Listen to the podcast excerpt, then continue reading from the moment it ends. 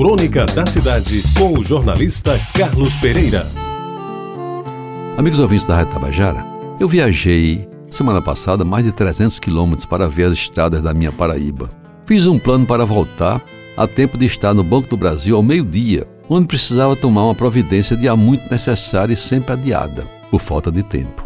Uma conta conjunta com a minha filha Luciana, que hoje vive na Itália, estava a me reclamar medidas para o encerramento dessa conta bancária. Assim o fiz, e ao meio-dia em ponto ingressei na agência do banco após receber a permissão de ingressar pela ordem de prioridade de ser idoso. Às 12 horas e 6 minutos eu cronometrei, recebi a senha de atendimento que tinha uma sigla interessante, ASS 800, que não procurei saber o seu significado. Postei-me sentado numa das cadeiras almofadadas devidamente identificadas com um X para não usar e livres para usar, cumprida a regra do protocolo sanitário de não permitir o ajuntamento de pessoas e fiquei a esperar. Às 12 horas e 25 minutos, foram apenas 19 minutos de espera, a minha senha apareceu no painel luminoso, indicando que eu deveria me dirigir à mesa número 3, e assim o fiz. E aí, amigos ouvintes, começou o que eu depois poderia denominar de um dia de sorte e de satisfação. Nos parágrafos seguintes que eu vou ler,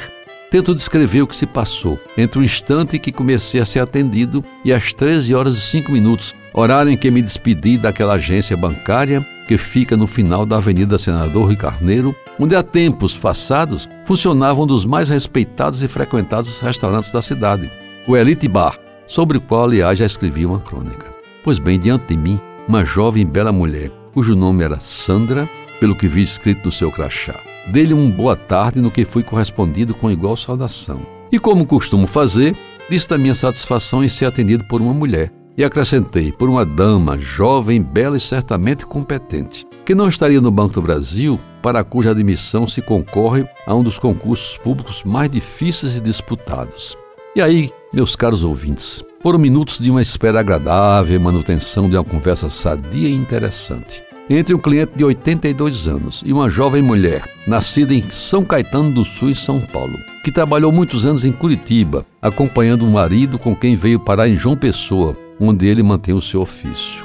E aí eu consegui saber, sem perguntar, que no dia seguinte, sexta-feira, 2 de julho, ela faria aniversário, completaria 51 anos. E não pude, evidentemente, me furtar o comentário. 51 anos, uma boa ideia e ela, quase encerrando o atendimento, tão agradável, teve a gentileza de me mostrar o seu celular, onde, numa foto de WhatsApp da sua filha, aparecia um bolo confeitado com a inscrição, bem nítida, 51 anos, uma boa ideia.